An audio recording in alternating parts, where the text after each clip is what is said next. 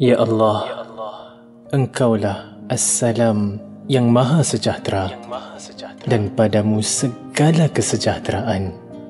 Berkatilah kami, bimbinglah kami berpandu firman dan sabda NabiMu, Firman dan sabda.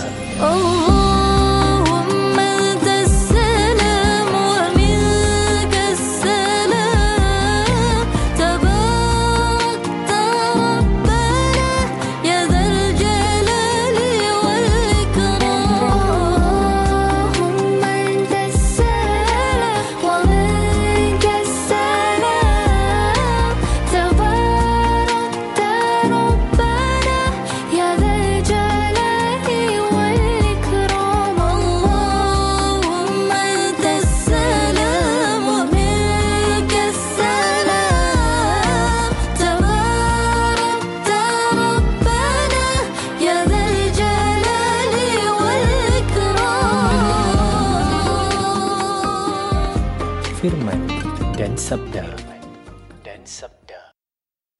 Mengeluh akan hanya membuat hidup kita semakin tertekan.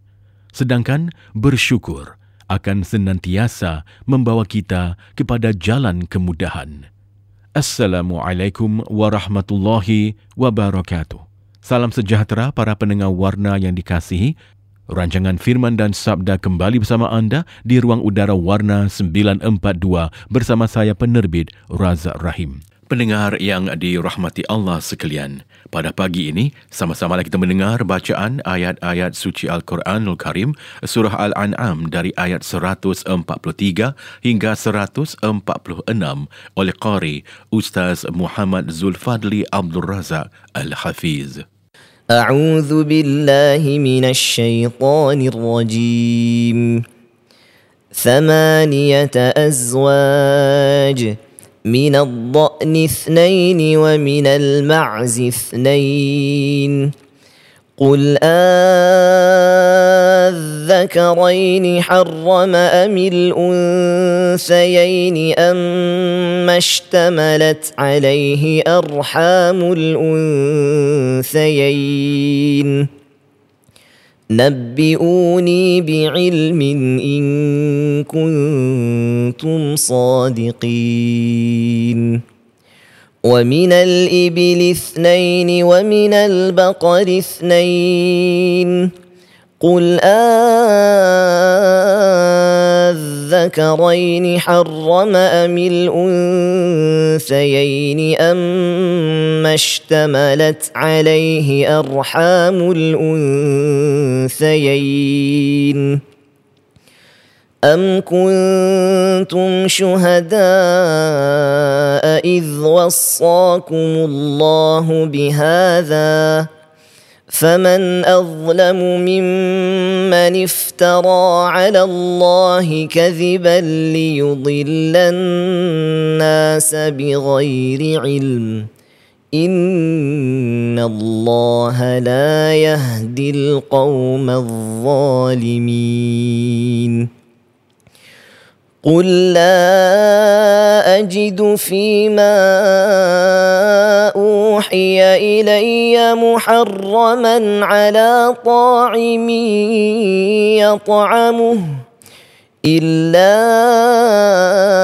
أن يكون ميتة أو دما مسفوحا أو لحم خنزير فإنه رجس أو فسقا أهل لغير الله به. فمن اضطر غير باغ ولا عاد فإن ربك غفور رحيم. وعلى الذين هادوا حرمنا كل ذي ظفر. ومن البقر والغنم حرمنا عليهم شحومهما. ومن البقر والغنم حرمنا عليهم شحومهما إلا ما حملت ظهورهما أو الحوايا أو ما اختلط بعظم. ذلك جزيناهم ببغيهم. وإنا لصادقون صدق الله العظيم Demikian tadi bacaan ayat-ayat suci Al-Quran Al-Karim Surah Al-An'am dari ayat 143 hingga 146 oleh Qari Ustaz Muhammad Zulfadli Abdul Razak Al-Hafiz. Pendengar yang dikasihi, Allah Subhanahu wa taala telah mengharamkan bangkai, darah yang mengalir atau daging babi. Janganlah kita mengikut hawa nafsu dan melanggar peraturannya. Ikuti kini sketsa ringkas dan penjelasan oleh yang berbahagia Ustaz Harun Hasan Akhtar mengenai makanan haram yang diketengahkan dalam surah Al-An'am ayat 143. Eh, kau ni main sains saja je eh. Kita mana boleh makan bangkai? Tu kira dah bangkai tau. Walaupun nampak elok tapi masih bangkai. Mana kita boleh makan? Kita ni boleh cuma makan makanan yang dah sembelih cari Islam je. Ha, macam gitu semua tak boleh. Assalamualaikum warahmatullahi wabarakatuh. Muslimin dan muslimat yang dirahmati Allah, kami senantiasa mendoakan agar anda sekeluarga sihat walafiat, hidup dalam keberkahan dan perlindungan Allah Subhanahu wa taala, semakin rajin beribadat untuk mempersiapkan diri kita menghadapi masa-masa mendatang khususnya saat kita akan diwafatkan oleh Allah Subhanahu wa taala. Dan agar kita semua mencapai husnul khatimah di sisi Allah Subhanahu wa taala. Amin amin amin. Ya rabbal alamin Muslimin dan muslimat yang dirahmati Allah, kita sambung perbincangan kita tentang surah Al-An'am tentang ayat 143 di mana orang-orang musyrikin kerap membuat berbagai-bagai undang-undang tentang bagaimana binatang mereka ni akan dipersembahkan, disembeli, dimakan atau ditunggangi. Kita baca bersama. Iaitu mereka berkata delapan binatang yang berpasangan, sepasang domba, sepasang daripada kambing. Katakan, apakah dua jantan yang diharamkan oleh Allah ataukah yang ada dalam kandungan dua betinanya? terangkan kepadaku dengan berdasarkan pengetahuan jika kamu benar-benar orang-orang yang betul dan benar. Surah Al-An'am ayat 143. Muslimin dan muslimat yang dirahmati Allah, Allah mencipta segala-galanya. Telah meletakkan tata cara bagi setiap sesuatu. Tidak ada satu pun yang menyimpang daripada arahannya. Pasti akan menemui kegagalan, kutukan dan azab daripada Allah Subhanahu wa taala. Minda yang tidak dipandu hidayat Allah akan menjadi tumpul, berkarat dan akhirnya memakan diri.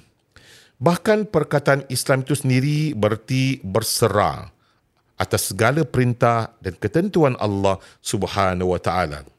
Ada seorang lelaki di zaman Nabi yang bergelar Abu Jahal. Meskipun kaya raya, berkuasa, elok paras rupa dan sebagainya, ia akhirnya kecundang dalam keadaan hina kerana senantiasa berusaha mempengaruhi masyarakat untuk menjauhi Nabi dan syariat Islam. Yang mengkaguminya kekal dalam kehinaan dan mati dalam keadaan kufur. Kasihan dan moga kita tidak pernah mencontohi mereka. Na'udzubillah min dhalik. Minda yang tumpul kerana mengingkari syariat Allah akan menjadi semakin dungu. Seperti orang-orang musyrikin zaman baginda sallallahu alaihi wasallam. Mereka mengumpulkan pasangan unta jantan dan unta betina dan sepasang lembu jantan dan lembu betina dan mengisytiharkan tak boleh memakan yang jantan tapi boleh pula makan yang betina. Dan kadang-kadang mereka berkata pula, yang betina tu boleh dimakan, yang jantan pula tak boleh dimakan. Pendapat mereka ni sering bertukar-tukar tanpa kepastian. Hari ini berkata lain, esok pula berkata lain. Kadang-kadang mereka menghalalkan janin dalam perut unta dan lembu. Kadang-kadang mereka bilang haram dimakan. Sedangkan dalam Islam tiada pengharamannya. Begitulah mereka mempermainkan hukum Allah Subhanahu Wa Taala sesuka hati mereka. Dan apabila ditanya apa dalilnya, apa alasannya, mereka membuat berbagai alasan yang tidak logik dan tidak masuk akal. Muslimin dan muslimat yang dirahmati Allah, ini adalah undang-undang baru yang mungkin saja diolah dan dicipta oleh seorang lelaki Arab, ketua Arab zaman jahiliah, itu namanya Amr bin Amir bin Luhai Al-Khuzai daripada Bani Khuza'ah. Beliau terkenal sebagai ketua yang dermawan dan suka memberi makan jemaah pada musim-musim haji secara percuma.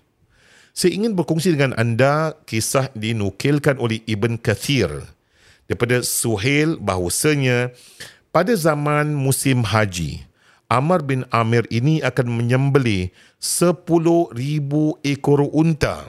Saya ulangi, 10,000 ekor unta dan 10,000 pakaian dan juada-juada yang enak-enak untuk jemaah haji pada setiap tahun. Rasa-rasanya tak termampu kita melakukannya. Pada suatu hari itu, ia telah bermusafir ke negeri Syam yang memang telah tersebar kesyirikan pada ketika itu. Dan dia nampak mereka sedang menyembah berhala. Lalu bertanya pada mereka, apakah yang kamu sembah ini? Maka mereka menjawab, ini adalah patung-patung. Dan dengan wasilah atau perantaraan patung-patung ini, kami minta hujan, lalu Tuhan pun menurunkan hujan. Itu adalah dakwaan mereka. Amr bin Amir bin Luhai Al-Khuzai lalu meminta diberikan berapa patung untuk dibawa pulang ke Mekah. Dia pun pulang ke Mekah dan mengajak orang-orang Arab bersama-sama menyembah berhala tersebut. Oleh kerana Amr bin Amir ini dihormati kerana kebaikannya dan dipatuhi suruhannya, maka ramailah orang yang terpengaruh yang menyahut seruan sesatnya sehingga akhirnya menjadi satu kebiasaan bagi bangsa Arab sebagaimana yang pernah berlaku di zaman Nabi Nuh alaihi salatu wassalam. Muslimin dan muslimat yang dirahmati Allah diriwayatkan Sayyidatina Aisyah radhiyallahu anha bahawa Nabi Muhammad suatu ketika sedang salat kemudian baginda berundur. Maka para sahabat pun merasa kehairanan Lalu mereka bertanya pada baginda sallallahu alaihi wasallam dan dijawab oleh baginda sallallahu alaihi wasallam, aku diperlihatkan oleh Allah akan neraka jahanam yang apinya menghentam satu sama lain. Aku melihat dalam neraka jahanam ada Amr bin Luhai dan dia adalah orang yang pertama yang telah mengadakan as-sawaib As-sawib artinya adalah melepaskan binatang ternak untuk berhala-berhala dan tuhan-tuhan yang disembah oleh mereka. Na'udzubillah min dhalik. Oleh itu muslimin dan muslimat yang dirahmati Allah, kita harus berhati-hati dengan pengaruh mereka yang nampaknya pemurah, agamawan dan sebagainya namun kadangkala tersimpan kesesatan di sebalik peribadi elok dan kebaikan seorang. Kebaikannya harus dihargai tetapi kesesatannya tidak boleh diikuti dan wajib dinasihatkan agar masyarakat terselamat daripada penyimpangan tersebut. Muslimin dan muslimat yang dirahmati Allah dalam ayat seterusnya dan sepasang pada unta dan sepasang pada lembu. Katakanlah, apakah dua jantan yang diharamkan atau dua betina yang diharamkan? Ataukah yang ada dalam kandungan dua betina tersebut? Apakah kamu menyaksikan di waktu Allah menetapkan ini bagimu? Maka siapakah yang lebih zalim daripada orang-orang yang buat kedustaan terhadap Allah Subhanahu wa taala untuk menyesatkan manusia tanpa pengetahuan? Sungguhnya Allah tidak berikan petunjuk pada orang-orang yang zalim Muslimin dan muslimat yang dirahmati Allah, kesesatan Amr bin Amir bin Luhai Al-Khuzai tidak berakhir dengan membawa penyembahan berhala pada orang Arab saja, tapi juga dah mula berlagak seperti Tuhan dengan membawa undang-undang dan hukum-hukum yang belum pernah diajarkan oleh para nabi di zaman dahulu. Dia menetapkan halal dan haram bagi binatang ternak dan tanaman sesuka hatinya, bahkan semakin terangsang di- ditaati oleh masyarakatnya. Sedangkan Allah Subhanahu Wa Taala tidak pernah menetapkan hukum sedemikian. Memang kadang-kala bila kita bertambah pengaruh dan penghormatan daripada masyarakat sekeliling, Allah akan mencuba kita sebab apabila semua bicara dan kata kita diterima bulat-bulat, mulalah timbul perasaan seolah-olah kita ni mendapat wahyu dan sewenang-wenangnya memperkenal benda baru dan merubah hukum Allah Subhanahu wa taala. Apa yang dibawa oleh Amr bin Amir lebih membinasakan dan menyesatkan daripada kemurahan hatinya kepada masyarakat Arab. Hukum Allah amat mudah dan ada unsur kebaikan untuk masyarakat. Yang ditegak oleh Allah antara lain adalah benda yang memabukkan, bangkai, darah, daging khinzir, iaitu binatang babi, binatang yang disembelih bukan untuk Allah, seperti untuk berhala, jin dan yang lainnya. Dan juga binatang yang bertaring, beracun, berkuku dan sebagainya. Melainkan kalau tiada makanan dan minuman di waktu yang amat darurat, maka barulah benda itu menjadi halal. Itu pun untuk sekadar menyelamatkan nyawa. Sekiranya kita berlebihan, maka hukumnya tetap berdosa kepada Allah Subhanahu Wa Taala.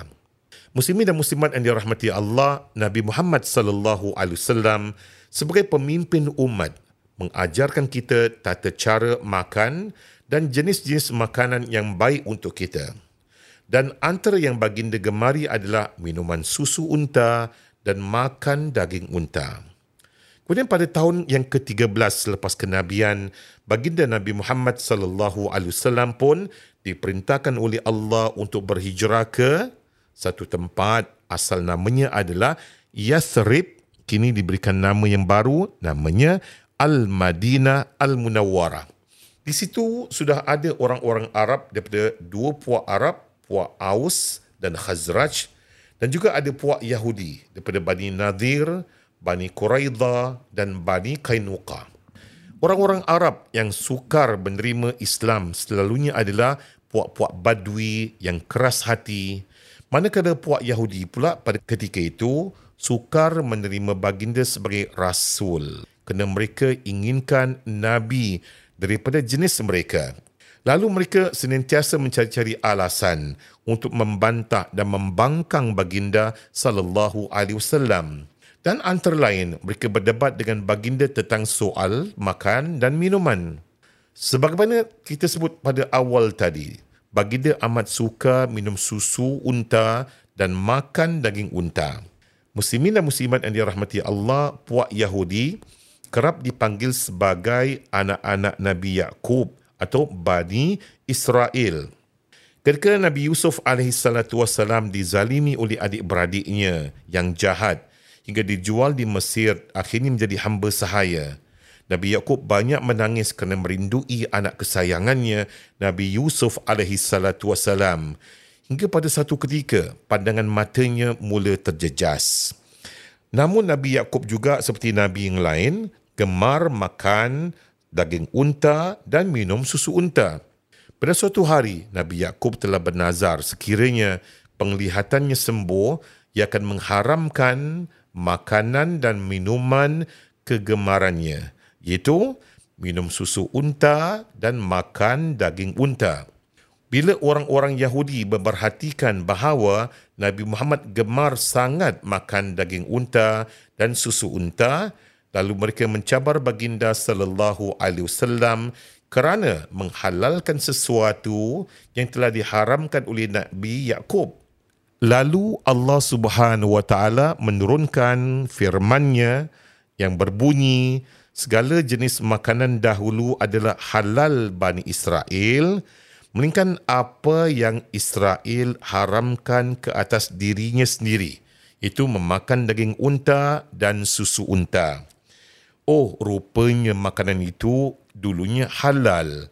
Tapi oleh kerana Nabi Yaakob alaihissalatu wassalam telah bernazar bahawasanya kalau matanya disembuhkan oleh Allah Subhanahu wa taala maka ia akan mengharamkan dua makanan dan minuman kegemarannya itu susu unta dan daging unta. Maka patahlah hujah mereka.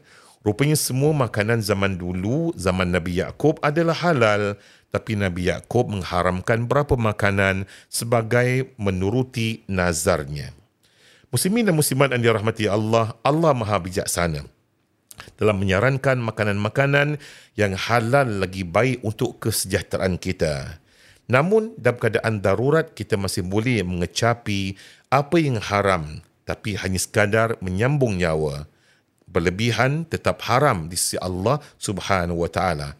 Kami berharap agar kita tidak sampai ke tahap itu, tahap darurat.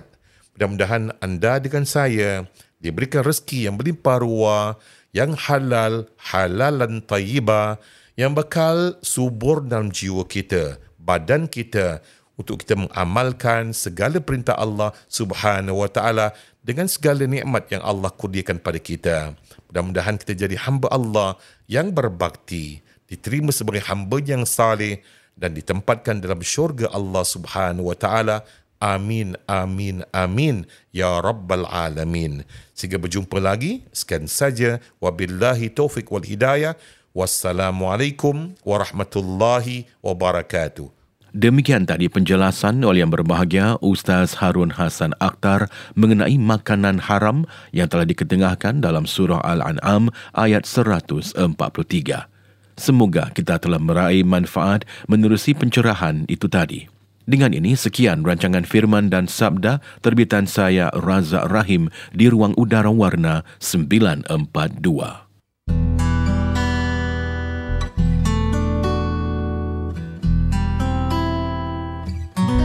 سبحان الله وبحمده سبحان الله العظيم سبحان الله وبحمده سبحان الله العظيم سبحان الله وبحمده سبحان الله العظيم سبحان الله وبحمده سبحان الله العظيم.